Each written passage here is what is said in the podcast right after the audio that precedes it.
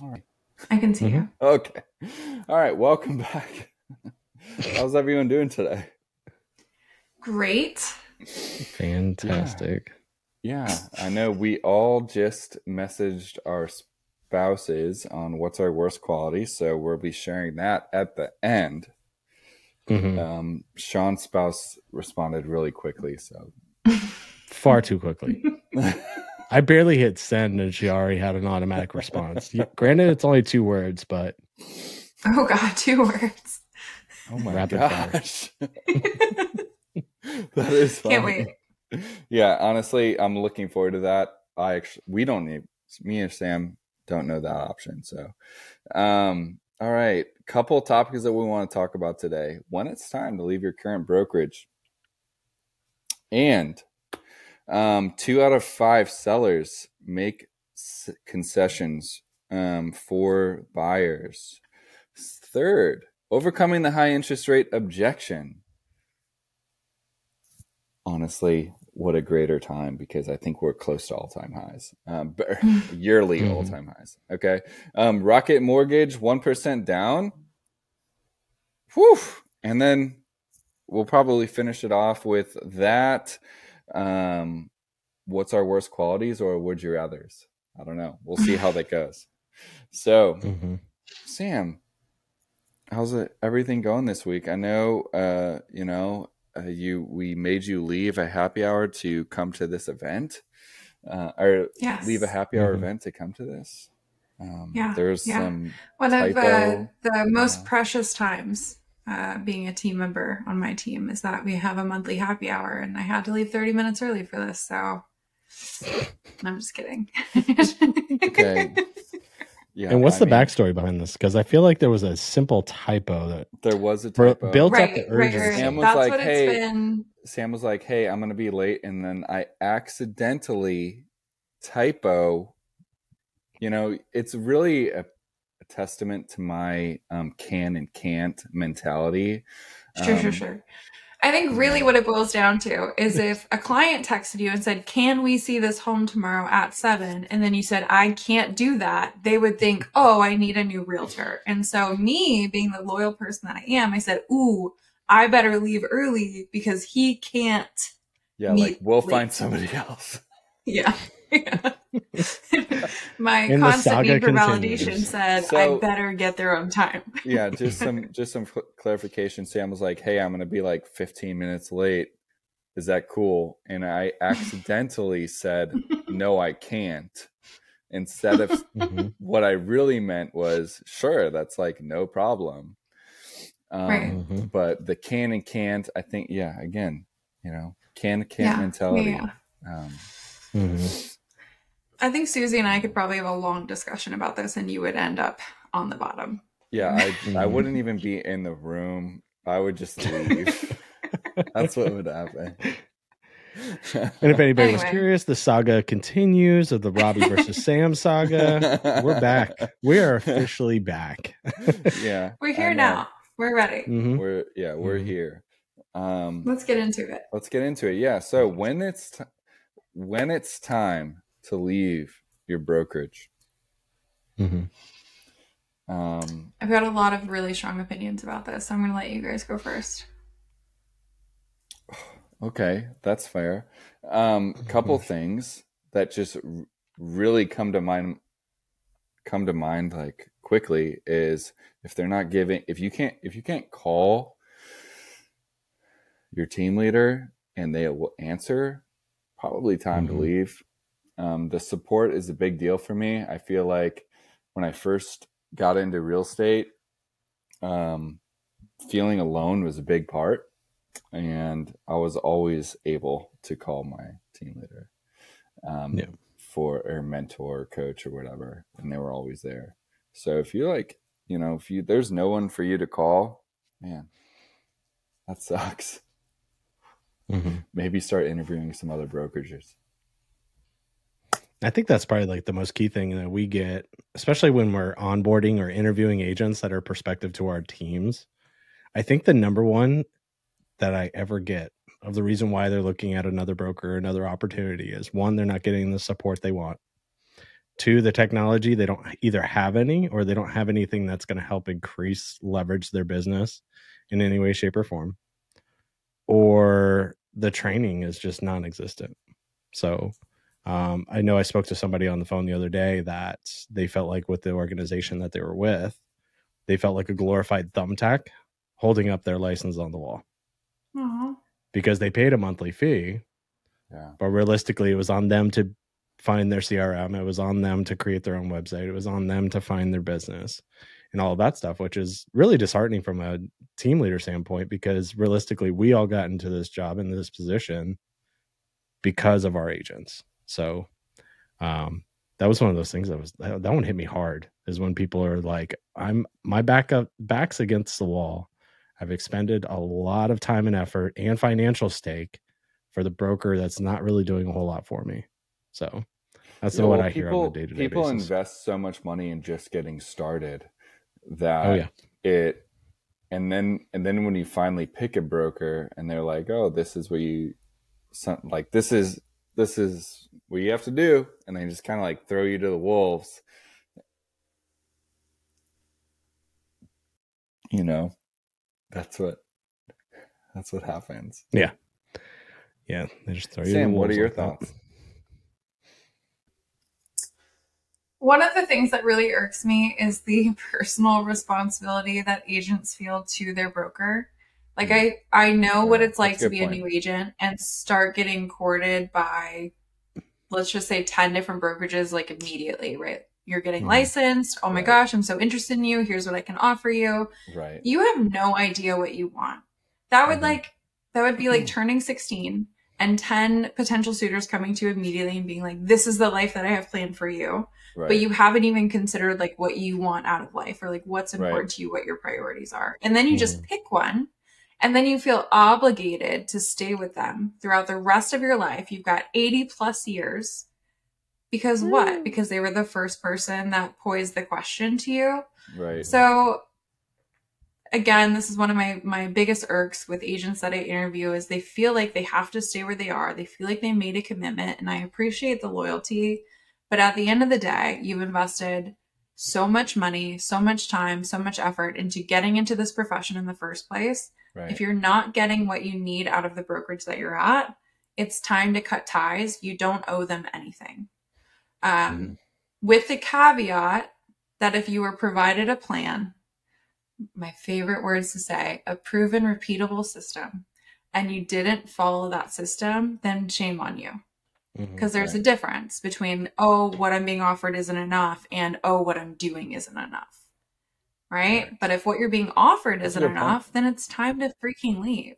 Yeah. right If that's Yeah. not the biggest gut punch that you ever see somebody that jumps ship prior to them really catching their stride, the one thing that we say notoriously and after our onboarding training is like, listen, the grass is not greener on the other side. It's greener where you choose to water it and where you have the most support, where you have all the things that you potentially could ever need, but you're choosing not to water it.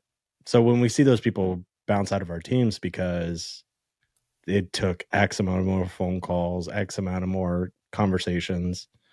That's the thing that's like, wait a second, you almost were there. yeah And then they left. But. I think that that's the catch 22 to being a new agent. Like, you Yeah. never know if this is the grass I'm supposed to be watering or if this Mhm. grass is never going to turn green, especially as Yeah. you're as as brand new. Um, you know, obviously we're all biased. We know that in Mhm. our system and in our model, if you water your freaking grass, you're going to make some money. But as an Asian just looking in, we could just be crazy cult leaders that have drank the Kool-Aid and we want to get as Mhm. many people in as possible. So I understand having a little bit of hesitation um, to to totally buy in. Mm. What I would say is look at your brokerage, look at who's successful, what are they doing? If you've emulated what they're doing over an extended period of time and you're still not getting the results that you want to see, then it's time to consider some other options. Mhm. 100% yeah For sure. Yeah, I, I, that point that you made, where it, it's like, are you doing what they told you to do, or do they not have anything at all? Um, man, that like hit home. because I feel like Mhm. a lot of times the agents that don't do well or, or that fail and say that it's um, on us are the people that do the least. So, Yeah. man, Yeah. that hit home. And I think that one of the hardest things, at least for me, about becoming a team leader, and I still haven't quite got it, is understanding that, like, you, like, I can't conjure up effort. Mhm. I can direct you, I can tell you where to put your effort, but I can't make you put in effort. I can't make you Mhm. want it. I can't, um, you know, decide a why for you or give you a strong enough motivation to get up every morning and do what you do. And I'm not the kind of team leader where I'm going to text you every morning at 8 a.m. and be like, hey, did you brush your teeth and are you sitting down to prospect yet? Like, Mhm. that's Nope. not who I am and it's not my job. Nope. Yep. So, you know, how do you distinguish? And unfortunately, I think a lot of times we chalk it up to, oh, well, they didn't work hard enough. And as somebody that's pretty freaking hard on themselves, I always wonder, like, ooh, how could I have tried better? How could I have done better by that agent? Yeah, I think I think we all as leaders though have a owner ownership mentality where it's like if you want to be on our team there's Mhm. some sort of ownership that you have to have um over your life to be able to succeed Mhm. and if there's not like i'm not like you said like i'm not going to text you at 8 a.m to make sure you're awake there has to be some sort of ownership over your life in order for you to be able to do well at what we offer so Yeah. good point any final thoughts on that one before we move on I think just to hit it home, you're not obligated to stay with the broker that you initially chose. Even if it's your second time at a brokerage, you're not Mhm. obligated to stay there. Find the right fit.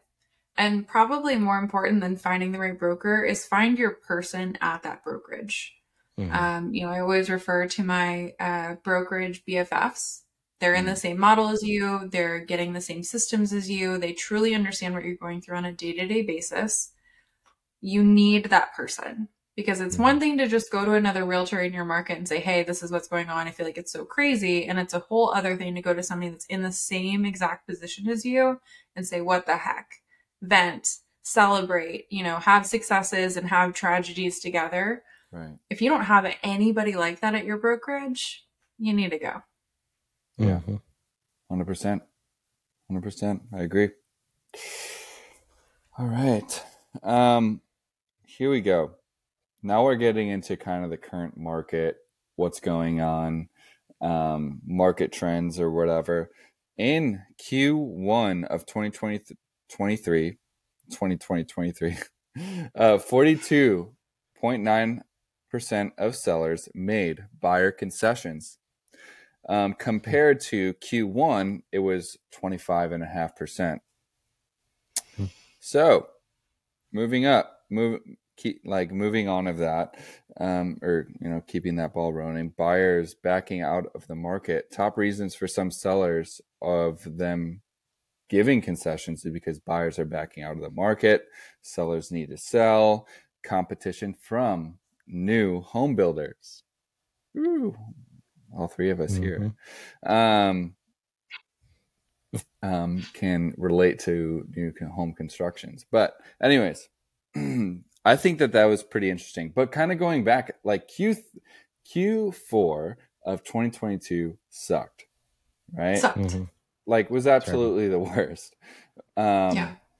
and but if you look at if you kind of remember um 2022 the first year like interest rates were or first quarter interest rates were still three four like they were like in the threes and fours um so almost almost um they were and they were still getting 25% seller concessions towards buyers um which i feel still think is kind of a lot but 43% in the last in q1 that's a lot um, for 2023 um, but just a, a a final thought on that for myself is one third of like all the listings right now are new construction which are offering solid concessions True. Yeah. Mhm. Solid point. Yeah. I mean, I think that the market's just tighter for everybody. even on the sell side in a low inventory market, they're understanding that like buyers are struggling right now because most sellers are themselves buyers. Like they, they Mhm. see both perspectives. They see the super high interest rates. They see how competitive it still is. Right. And I would imagine, based on personal experience and team experience, like that does create some unsaid empathy. Right. And it also allows the agent who's seeing both sides and playing both sides um, in different facets of their business to probably explain things a little bit better. Like, hey, I know that we got this super amazing offer, but we just went through the home inspection. They need X, Y, and Z in order to close. And it's still a pretty tough market out there because a lot of people can't qualify. I understand that it's low inventory and you're only the house in this neighborhood with a pool at this price point, but we got, you know, five offers and half of them were under list price. Like we're Right. still seeing a ton of that in my market. Not that they're Mm-hmm. getting it under, but that that's what's being submitted. Yeah. For I mean, I've submitted. And it's uh, just three interesting to see how the interest rates weigh in on that. Yeah, Yeah. Yeah. Yeah. Right. for sure. Yeah, like I I submitted three offers this week. All were going for the two one buy down, and Mhm. asking for seller concessions just to get the rate down because when it, I mean, we'll we'll talk about interest rates in a second, but I think that that when you kind of get into that point where um, interest rates are a certain point, sellers are kind of under under or should understand that they can't. Um, not everyone can afford their beautiful home that they think that they is worth so much. Mhm. Yeah. Interesting stuff. Mhm. Um, it kind of also so in the article though, this is just a Florida Realtor article Mhm. that all of us get on a weekly basis, but it also talks about in Q1, just over one in seven home sellers drop their asking price in addition to providing concessions, almost four times higher the share um, in a year earlier. So Q1 of 2022, only 4% of people um, did that as opposed to one of seven, which is 15%. Um, and roughly one in five homes that are sold in Q1 had a final sales price below the asking price. In addition to concessions, Is this Florida or nationwide? this is Florida Realtors. Interesting. Okay. Yeah. So obviously, Florida has different markets, and different markets are a little bit different. I know Sam, you're Tampa, so it's like a little bit different than maybe Mhm. the Panhandle or like Jacksonville. Um, but I mean, but we at that same time, the houses that check the box, like that are renovated, that are have new roofs, that's a big one, or like impact windows. Those ones are selling very quickly. Mhm. I think one of the big things, and we saw a lot of this like towards the end of last year, is sellers coming down to reality. Like, I get it, Mr. Seller, you have a beautiful home. You're one of three homes listed in a five mile radius, and you feel Right. like you've got the cream of the crop. But at the end of the day, we still have a lot of other factors at play. We've already discussed, you know, higher interest rates, buyer demand. Like, there's a lot of things going into the fact that, like, while last year maybe you could have sold at 550 right now you can only sell at 525 um, Yep. and unfortunately the position of a listing agent during that consultation i've had plenty of agents over the past couple of months say gosh darn it i should have just taken it overpriced i should have done a price adjustment strategy but instead i told them no it won't sell at that price they listed with broker b broker b took it at the higher price and now they've reduced and now they've sold Mhm. so I think I think a lot of it in my mind at least is unrealistic seller expectations Hmm. and then in for lack of a better word like unsavvy agents. I think that you Mhm. have to play to the market that you're in and unfortunately the market that we're in right now is taking an overpriced listing. If you can convince them, you can show them comps, you can talk them down, amazing. Hmm. But for the most part, taking an overpriced listing, working a price adjustment strategy into your listing agreement, that way it's all solidified ahead of time. There's no Mhm. emotion or bones about it. And then working from there. So the fact that sellers are adjusting prices, no shit, you missed the peak, bud. Yeah. Yeah. 100%. Yeah. Well, I mean, we're looking at March 2022. um, yeah, like interest rates were like three or four percent, and now we're looking at. Um, and the sad thing is, is like not a lot have sold since that time. So like Mhm. my que- the questions that I've been getting a lot is nothing has sold in this community in the last six months. How do I comp this house? Yeah. Um, so, but that's a different question. But mean, I feel like the think- bigger issue there is like what appraisers are doing. Because a good Right. appraiser will just truly look at the comps. And in my opinion, my humble opinion, a bad appraiser will say, oh, well, the market's different now. Let me reduce this by 25K. Yeah. No, Like, right? that's Well, yeah. insane to me. That's wild. Yeah, and we saw that firsthand when it came to the ever rising sales price that we saw back 2020, 2021 is when appraisers weren't catching up yeah, to Yeah. where the new values were at and Right. buyers were just they like, weren't catching well." up then, and now they're pricing in where there's no factual evidence to price into. Right. Right. Are you seeing that though? Like I haven't seen a low appraisal Yes. in a while. Really? Wow, We had Mm. three in the past two weeks. that's crazy. hmm Interesting. So here's my take. I hate appraisers. Just kidding. If you're listening, I love you so much. I hope that you do well on all of my next my next deals. But I do. Especially your As a realtor, I can Mhm. I can set any price I want. Realistically, right? Whatever the seller agrees to, you, I can put in the MLS. At the end of the day, what's going to happen is a seller and a buyer are going to agree to a price, and that is the market value. Yeah, Mhm. I didn't do shit for that. I didn't. Right. Maybe I had a conversation with my seller. Maybe I presented it really well online. Maybe I advertised it great. You know, I did everything marketing wise that I needed to. But at the end of the day, the seller and the buyer have agreed on a price and that has become market value. Mhm. An appraiser just picks whatever fucking comps he wants to and says, this is the value that I perceive. right. And what's happening now is so much worse because they're saying this is the value that I perceive based on the comps, which may or may not be valid in this situation. And I'm going to price in a reduction because I feel like the market's headed down. Well, Mr. Appraiser, mm-hmm. I don't give a shit where you think the market's headed. right, I give a shit where the comps are. Right. right. Is did we ever agree that we could cuss on this? Because I feel like I'm pretty sure um, Yeah. uh, my brother-in-law started listening to this podcast, you know, like with his kids in the car, and then turned it off real oof. quick. But it's sorry. fine. Sorry, brother-in-law.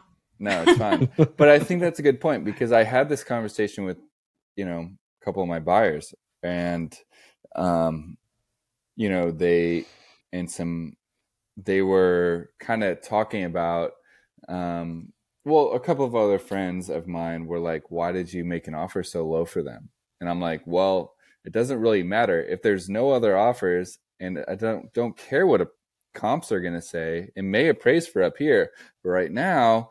buyers are offering this and if there's no other offers in this area then that's probably like why yeah exactly so um i think that it is right now is a great buy-in opportunity if you're making the right kind of offers i feel like Mhm. on the right kind of house. High Yeah. days on market, not like cream of the crop, not the only one in the neighborhood. Like you can Mhm. get such a good deal right now because those sellers are freaking anxiously waiting right for just like that one guy that's willing to pay a 7% interest rate and get it done Yeah. yeah i get it yeah 100% Yeah. sean anything Mhm.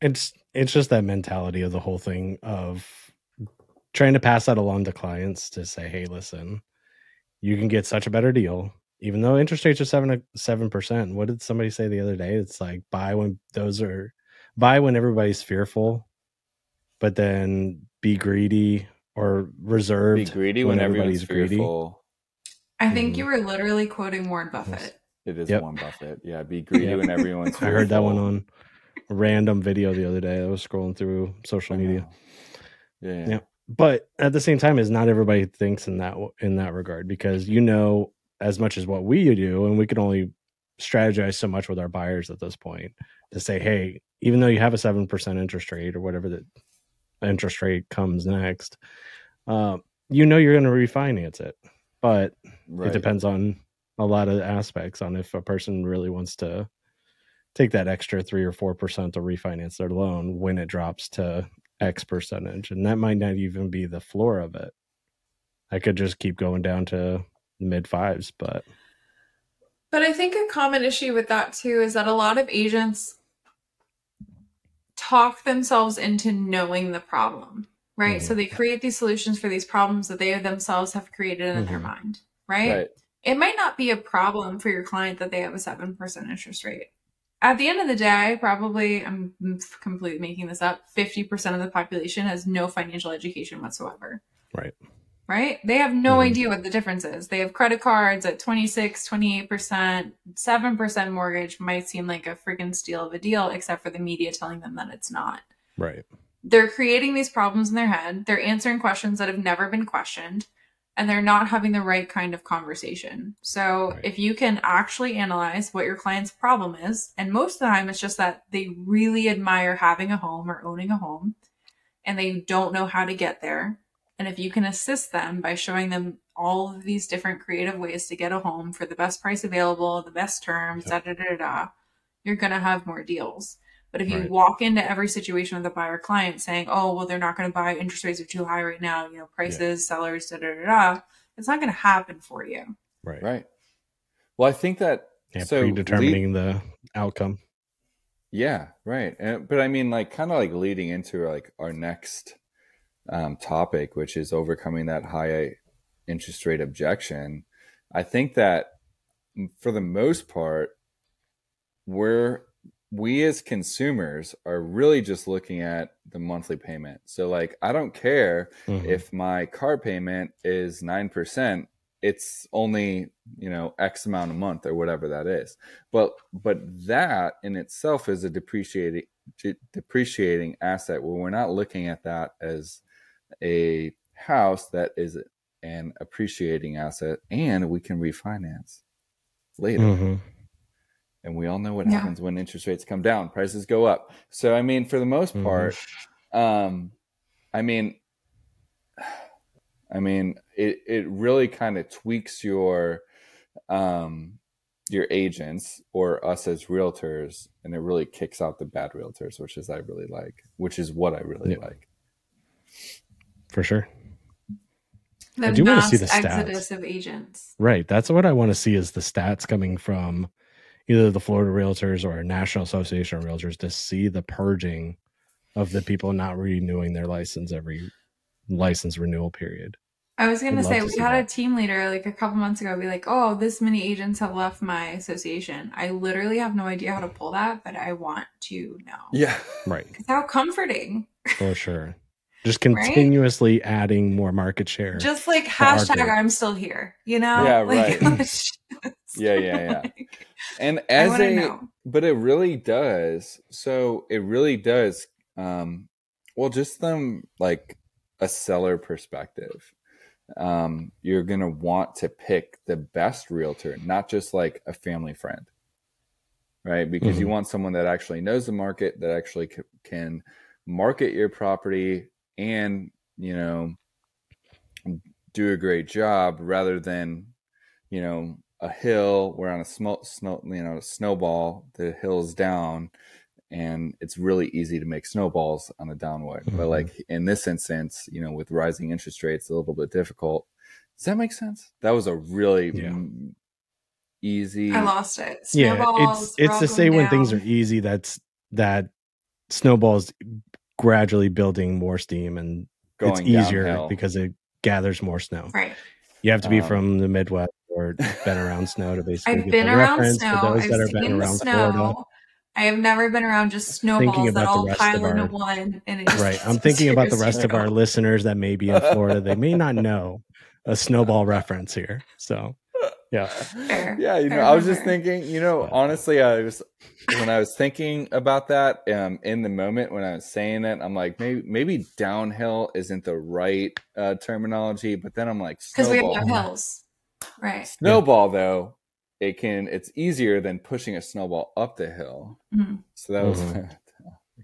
Mhm. Yeah. Mhm. all right well moving So I And I think every good agent is excited for the mass exodus. Like if you're not, Mhm. then you're lying, and it's because your best friend Susie just got her license and joined Century Twenty One. Okay, right? why why most use my of wife's us- name? Okay. Sorry. She's a listener. I don't know why. You know? Okay.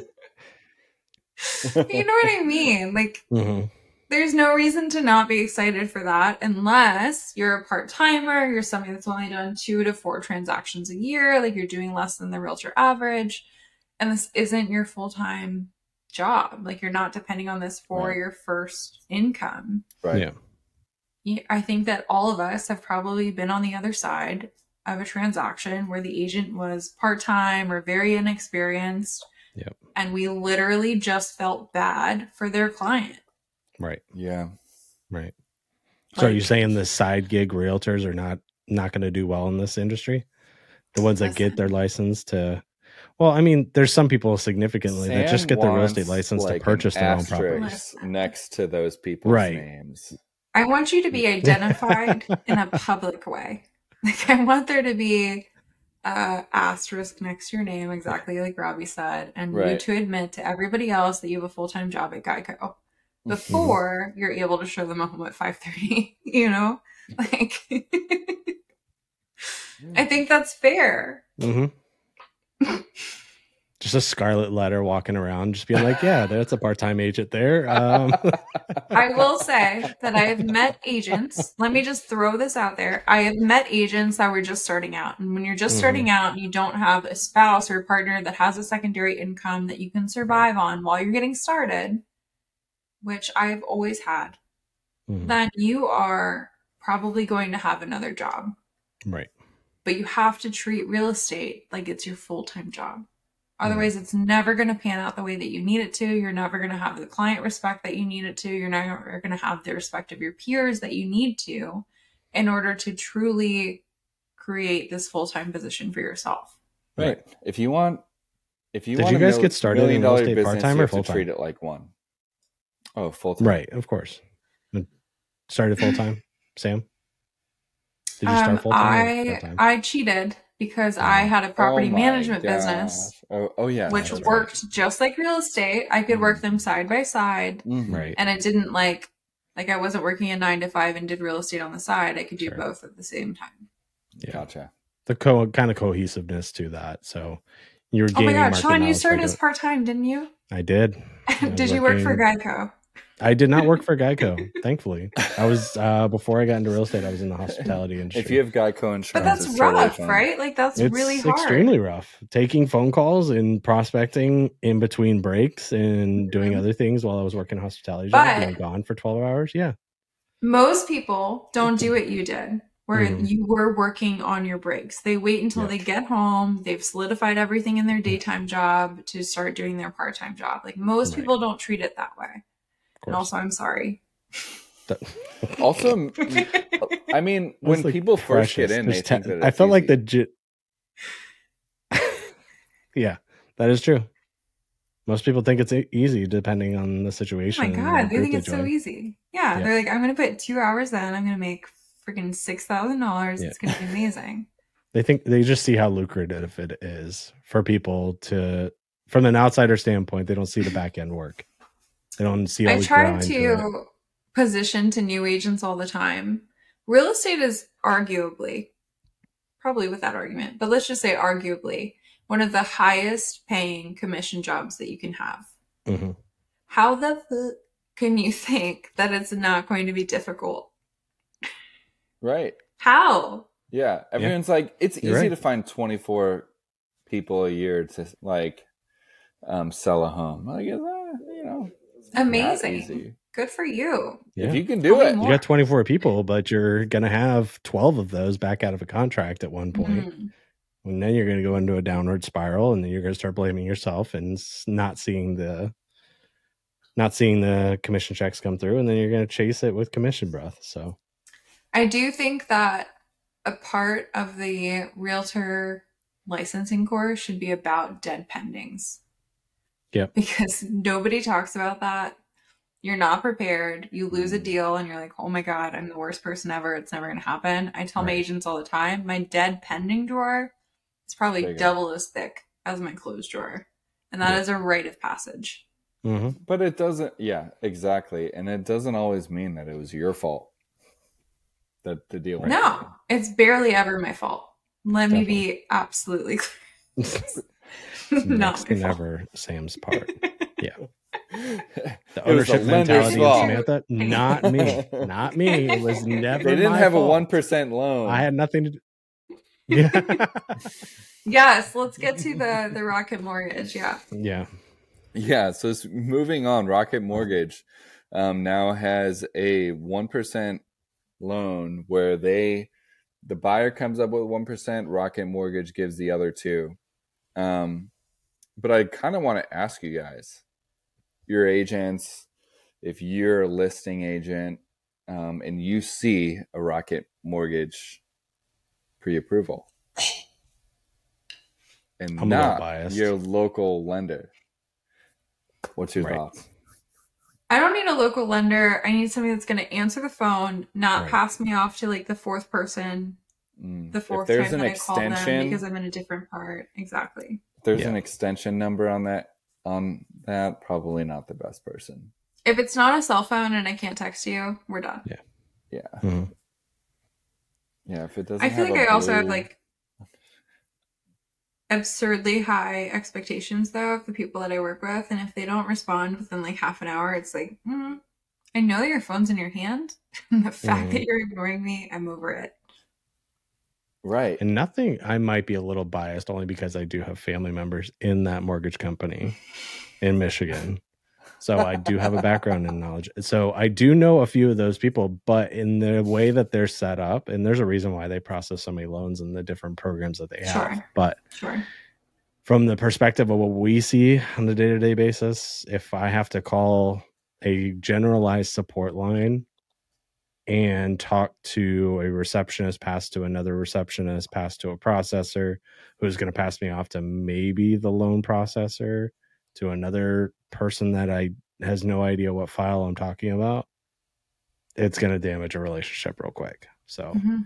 one percent is amazing for a lot of people, but do you think that's ever going to turn into a thing to where they're passing off people that might not be the most qualified if they're only putting one percent down? I want. I want to He's give talking like 2008 vibes over here. No, I'm not. I'm not. I'm not speculating. I'm just saying, if a person only has to come up with one percent, Sean Leahy is projecting the housing crash. this is not not valid. Not valid. I'm not prospecting this. I would just like. I want to give the, the, opinions details of, the my loan. co-host. I want to give the details Right. I think that's important. So Okay, let's hear it. One percent comes from the buyer. Two percent is a grant from Rocket Mortgage. There's no. Does it just sit on top of the first and then I have to pay it back at closing? Oh, I don't know the answer to that. Okay, but sorry. this is Okay. this is just from like the what I've gathered from the article. But it Sure, comes sure, from a grant. Mhm. There's no PMI. You have to have a higher than 620 credit score. It must be a primary primary residence. It can't be the loan can't be more than 350 and this is probably the kicker for a lot of people is you can't make more than 65,000.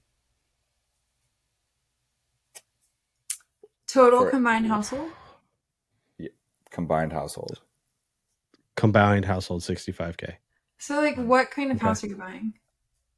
And then What you said that there was a maximum of three 350 for loan amount. 350 is the loan amount max. So it may not do well in Florida, right? But like let's say middle Georgia. It'll do well in parts of Florida, Yeah, Yeah, the- in the more rural areas. If you're thinking Yeah. about Ocala, Panhandle, and outside of Panhandle, the yeah. beach. yeah. You know, middle of the state, Sebring, One percent down now. Lakeland. yeah, but one percent But we, but and honestly, we amazing. generalized about household this. income of You know, as a Mm. team, we kind of talked about this. As interest rates kind of go high, the lenders get a little bit more creative, which is could be Right. scary. I feel like they have to. Sketchy. You know, Yeah. or not. But So back to my point, if they have a household income of 65k, FICO store score of 620 or above, of course, are they? It's just like what you said earlier. They're only looking at monthly payment at that point. Yeah. That's like such a. you Don't you feel like at a household income of sixty-five thousand dollars a year, you should be able to afford a house? Yeah, you should. I mean- you should be able to in certain parts of the country. Ideally, sure. but it dep- in Central Florida, right. North not Central the Florida. coast where like things are ridiculous, like crazy. Sure. I mean, you should be able to afford like a beachfront condo. I agree Right. with you, but like as a working person, you should be able to Mhm. afford a three bed, two bath, fourteen hundred square foot. Sure. No. You should. I think. I think you're right. But Under I mean, today's I think- interest rates, I'm not sure. But I think that that's the American dream. And so, if in order to achieve the American dream, you have to come out with a program where you're offering a 1% down loan. It would, what was the credit score minimum? Six twenty. Six twenty. Okay, well, that's kind of freaking bananas. Mm-hmm. Yeah. I don't know. I don't know. I don't. I. Yeah. You know. And I, th- didn't think catch it's the answer earlier. Does the second just kind of sit there and then you repay it when you close again? Well, a grant. A grant is a given, right? Mm-hmm. But I've done a lot of of down payment assistance programs, which is what this sounds like, where the second, which is essentially what it is, or the grant sits on top of that primary mortgage. You Yeah, don't so accrue any interest, you so don't make any payments on it, and then when part you of the sell, if, exactly. I don't know. No, they don't owe part of the house, but there's Mm-hmm. no interest, there's no payments, and then when you sell in X amount of years, so some of the programs are set for five years, ten years, fifteen years, then you have to repay that out of the net proceeds. Right. Right. I don't know. Great question. We should um, look more into. We should call this. them up. Yeah. Sean. Yes, we should. And All your Sean, cousins. Sean, all Yep, your. I'm gonna family get on the- the main support line, and then I'm gonna get forwarded to ten other people, and I will get back to you after I get to the tenth person. Right. right, right. Um, so is Yeah. two and a half percent down payment worth the process that Sean just described? This is what you should be talking to your clients about. I feel like it's like Mhm. an episode from The Office when they're trying to sell the guy a paper, and they call this big box paper company, and they Mhm. get stuck on a hold line for ten minutes, and of course they Yeah. call their paper company, and they get the exact person. I was teaching role play the other day and I literally had that thought like, oh, here's a great idea. Call Bank of America, Mhm. try to get to their MLO. Yep. And then call like your preferred lender and just show the difference to your client. Yeah. Exact process. Well, that's what I Try to call them on I'm a Saturday. representing a buyer, and they come up with like, they give me like, "Hey, this is my bank," and it's like a pre-approval from their. That's bank. exactly what I was talking about. Yes. Yes. Don't work with the big banks is our point. Right. Tune in to role play every Wednesday. right. exactly. Join our brokerage. Shameless plug. Shameless plug. All right. Last, um, but not least, what is one thing that nobody would know about you? Um, I'm, Hmm. I want to leave Sean for last. I was just gonna Yeah. say we're all dying to know Sean first. No, I'm Okay, okay, Sean- save the best for last. No, Not that I'm Sean still wants to go thinking about last. He was like, "It's so cool. I'll go last. I'll go first because mine's not exciting, and I feel like probably everybody already knows this. I think that I shout it from the rooftops. Okay. My car ride home from happy hour was telling me that I am not a good time manager because I'm truly not. I suck at organization and managing Hmm. my time. And Really? I try to do everything. It's surprising, right? It I know. surprising. Nobody thinks that about me because I hide it so well. But the key is It's right next to the dead pending file, right? That's the organization of the process behind you is just the key can't to find the dead hiding the pending fact that you're not It's not there. organized. Yeah. the dead pending file isn't there. It's a made up just file in my cabinet. Yeah. Yeah. yeah. the digital the files on my computer. to hiding that you're not organized and don't have good time management is that you just get back to everybody as soon as it happens. Like Mhm. that is truly my prioritization because I know for a fact if I don't respond to you right then, it's out of my mind. It wasn't Right. on my calendar. It wasn't on my list. It's out of my mind. And I said it wasn't on my list, but I haven't written a list in like six months. So Nice. I have to be an, under an unusual amount of stress in order to write a list without prompting. Okay. I like that. That's amazing. Um, I think What about you, Robby? What did Susie say? Yeah, so a couple things. She had a list. Um and she also sent it pretty quickly. So um anyways, the first thing was which I understand um is how much time Wow. um I take to contemplate contemplate things. So like you give You're a me long like thinker. you like give me a question, I'm like, well, yeah, let me think about this for a second. That is the Mhm. worst. You know? Um But but it's not like a pros- also- procrastination ta standpoint, though. That's just like trying to take time to process it. No, it is kind of because are you waiting to hear what somebody else's opinion is before you form your own opinion, or are you literally just taking that freaking long to make your own decision? So here's the Mhm. thing. This is like the this is Susie knows me like personally. Whereas but she doesn't What? know like you guys are married. This yeah, is insane. but she doesn't know but she doesn't know like uh business. She doesn't know like what working me working with me is like. So like Mm. generally working with me, I feel like I make pretty quick decisions or if like in a real estate tr- transaction, Yeah. I make quick decisions because I think you have to. But yeah, personal decisions or like life decisions, um, yeah, I probably do think I I do generally if she has an argument with me, this is just a uh, personal, you know, whatever. But like, if she's right like arguing right with me, if she's arguing with me, then yeah, I'm gonna think about things a little bit longer. Can I Mhm. plead the same then? Because I feel like at work I'm super organized, just like all of my outside life, not organized. Okay, so your organization doesn't know falls work past the work life. Okay. Exactly. Like I'm Okay. so in on work, everything else in my life complete disaster. I just Sam Okay. um a would you rather on Sam. Yes, you did. Yes, you did. did. You did. Proud of you.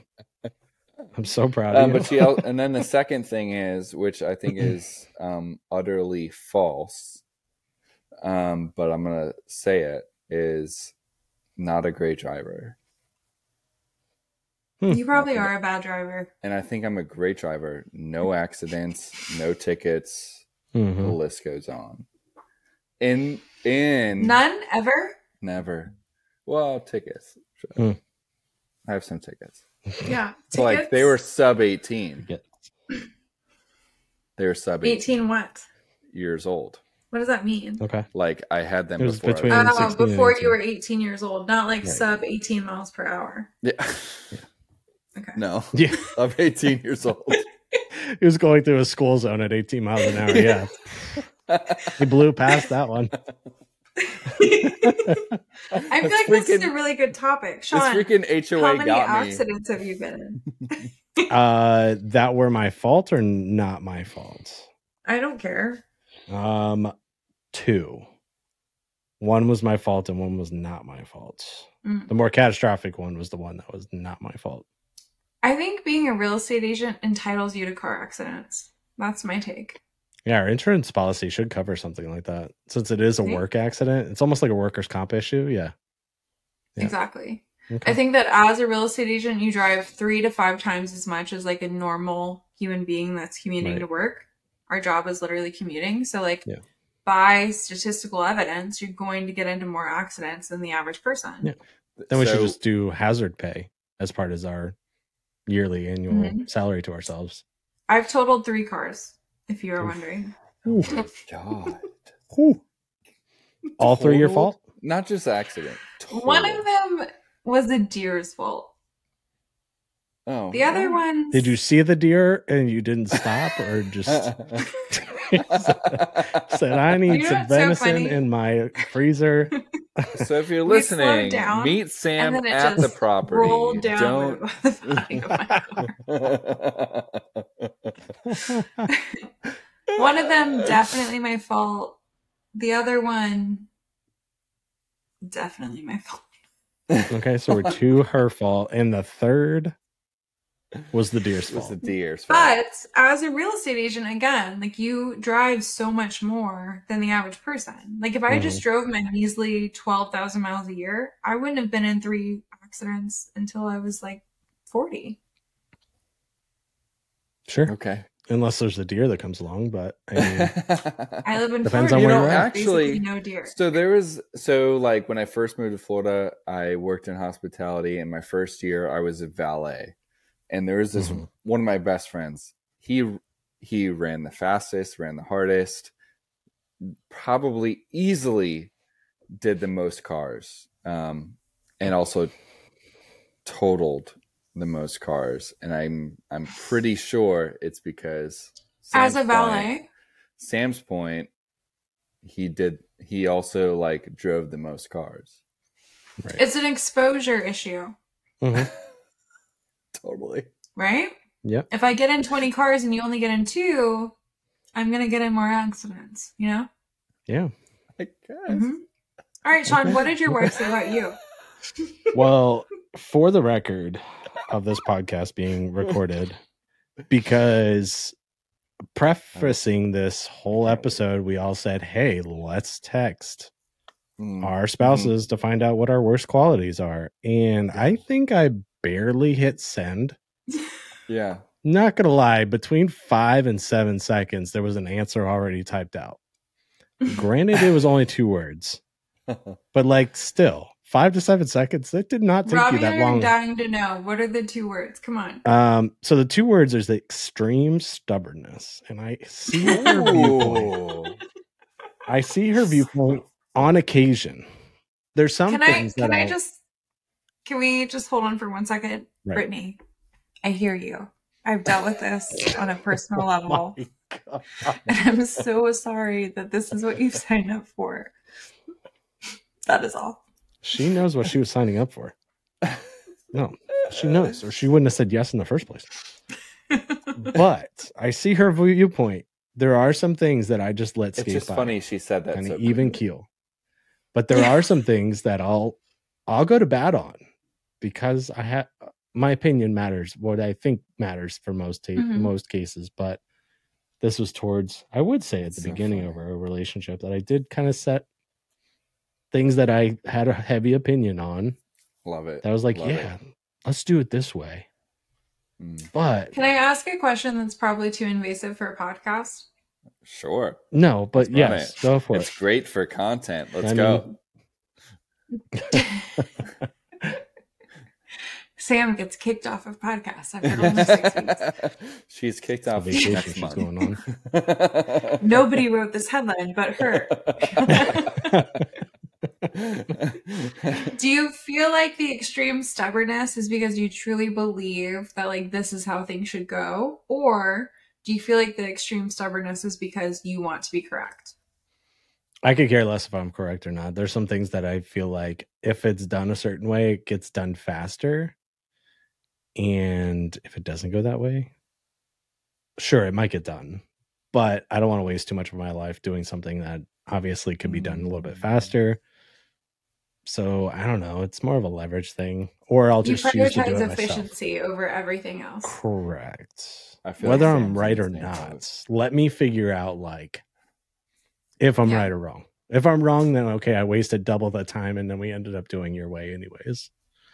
But So if you that's not how verified that it is the most efficient way, then you would probably agree that just being correct that it is the most efficient way is is really what you're looking for. I guess no, the self realization setting in, but yeah. Yep. Yep. You're I- welcome, this is a full therapy This is my baby gift. This is well to my wife. I will you not are be buying you a welcome. formal present. Yes. It's the gift that keeps on giving. Oh my gosh. Me too, Sean, though. I just want to say I'm going to throw myself under the bus just right beside you. Me too. Mhm. I'm the same. Honest, I feel like Sam is also in the same boat. Like it's like, um, just you know, off of our two years. How how long have we known each other? Like two years. Um, you know, whatever. I think Sam is in the same boat of that stubbornness, Yeah. efficiency. Like, I'm She's definitely right. She's like, I'm right on my efficiency way. until she's wrong. And if it's not, then like I will apologize to you. But if we For sure. didn't try my way first, I'll never forgive you. Correct. I'll always have that what if even if mentality to be like, all right, well, what if we would have done it this way? Would Yep. it have worked out? Yep. It's But then amazing. again- I'm glad there's just a lot of growth also happening on this podcast. Whether or not people listen to it or not, I'm glad that, you know, in our lives and relationships, people are thriving. And Do you have any would you rather, Sean? I have a couple for w- time's sake if we'd like to fill. Yeah, let's speed around. these. Let's um okay. So Let's see kind of Sam all team oriented here. Yes, let's see if the saga continues. It's- I don't So think would you rather have a moon. team Yes, uh, not quite, but yes. Um would you rather have a team that's more risk adverse and cautious or a team that's more willing to take risks and try new things? Risk adverse. We are hashtag team no lawsuits. Knocking on wood. Okay. That is our motto. And when they start to mess with that, doesn't go well. I did not think of like lawsuits. in Uh, yeah, my That is the mentality risk. my, when I was asking that, I was not thinking lawsuits, but now you bring it up I a was good just point. thinking But- of like The ultimate risk is losing your license. Well, like, of course, that is the but- risk. that is like I feel the like it would take a lot to extreme risk. I'm thinking of like marketing. Right, Uh right. I was thinking prospecting, marketing, day to day Wow. what's operations. the- Not where I went. I think about Nope. worst case scenario. Yeah. Right, yeah. I guess when you say 101 over risk though, I guess when you say risk though, the risk is losing your license. So um Right, right. okay, okay. Um but I still thought when you initially said it, risk at first. We're in agreement. Amazing. Gosh, I had to We need- we refigure out new what these would you rather Uh, sound like. Yeah. You guys get a month of guest host. You're gonna be totally fine. That's probably I forgot that's about true. that. Anyways, then the next one was would you rather have a team that's more focused on short term results or focused on the long term growth and sustainability? Long term all day. But I understand if someone was like short term because Don't it's like quick wins. Don't sit on the fence. Not allowed. It's a would you rather one or the other. So I'm gonna say long term. Those are the people that are here forever. Short term people short term wins or not. Here's the deal. I can teach long term, but we need short term to eat in the morning. so I'm gonna go short term. Okay. I see that. we need short term I love people with a long term growth mentality though. I, I I love feed that. off of those kind of people. But like, That's- if we don't have money in the next 90 days, honey, we don't have lights. Yeah. Okay. Okay. There's no internet. How are we calling? Right. But if you think about it from a prospecting standpoint, if they're so short term oriented, are they really focusing on the next I get it. I get it. But there's an easy transition from, okay, you're an agent that can handle the low hanging fruit to, Right. okay, you're an agent that can nurture a long time client. That's an easy transition. If you're somebody that can't even get the low hanging fruit and I'm just supposed to believe that in a year and a half this guy's going to transact Mm. with you because you nurtured him so well, like, I got All right. bills to pay. Uh, Robby, did that flip your decision or are you still in long term game? No, I'm still long term all day. Okay. I feel like Valid. the people that want to be in real estate are here, or the people that are Right. going to be in real estate for the next five years are long term thinkers. Yeah. And the people that um, don't renew their license are short term thinkers. Okay. All right. Second. Last one. Would you have rather have a team that's more focused on commission splits or more, focu- more focused on overall team profitability? Profitability. Those are like very What? strange, different. Very two sides of the spectrum. Yeah. It's two ends of the Um, spectrum. It's completely. So if they're more focused on commission splits, Agents basically what it's listed. Yeah, but if they're focusing on the profitability, okay, so let's do it rather than on an overall team standpoint and do it more on a more focused of the agent perspective. If they're focused on the commission splits of the deals that they're going to be potentially putting pending, like the two percent, two and a half, three percent, whatever the case may be, or are they more, fo- more focused on the grandeur of the profitability scale of what they're going to do overall in that year? I guess it's more short term, long term mentality, but I want to go back to So what you're saying is like, do they get hung up on the split, or can they think long term volume? You know, Walmart versus whatever Boutique. little grocer on the corner. boutique Yeah. um, farmers market. There's a lot. I mean, for the record, Sam's got a lot of name dropping this episode, but we're not sponsored. For what it's worth, we are not sponsored by any of the entities in which we've stated. I should put the asterisk at the end of the episode. Our disclaimer is all names we are not associated with nor sponsored by. Or C two one. Yeah, I did definitely throw them under the bus earlier. Ah. Okay, well, I'm what gonna- I would say is Long uh, term all day. Yeah. Yeah, amazing. I literally said this verbatim to an agent the other day that I was interviewing. Fifty percent of a watermelon's better than hundred percent of a grape, and it's true, even though it's cheesy. okay. okay. Mark Cuban says that every episode of Shark Tank. The fact that you guys just left me on red, I mean, I'll never forget. you ain't wrong. That I mean, that is a really good analogy. I was just trying to like I, I was just trying to relate to it really quickly. But it does make sense. Right. It does make sense. True. But uh, again, I'm in there for the long term. We're here for a long time. Mm, Not a good me. Man. time, Well, I mean, good you can't have a good time, but but mostly a long time. mostly long time. Sometimes good, sometimes bad. Always long. That's right. That's right. All right. Sam. Take Sam, us take us out of here. Without Take name dropping, can you please take us out of here? Thank you so much, realtors of the National. Association of Realtors organization, for tuning in and keeping it just between us agents. We will see you next week. Cut.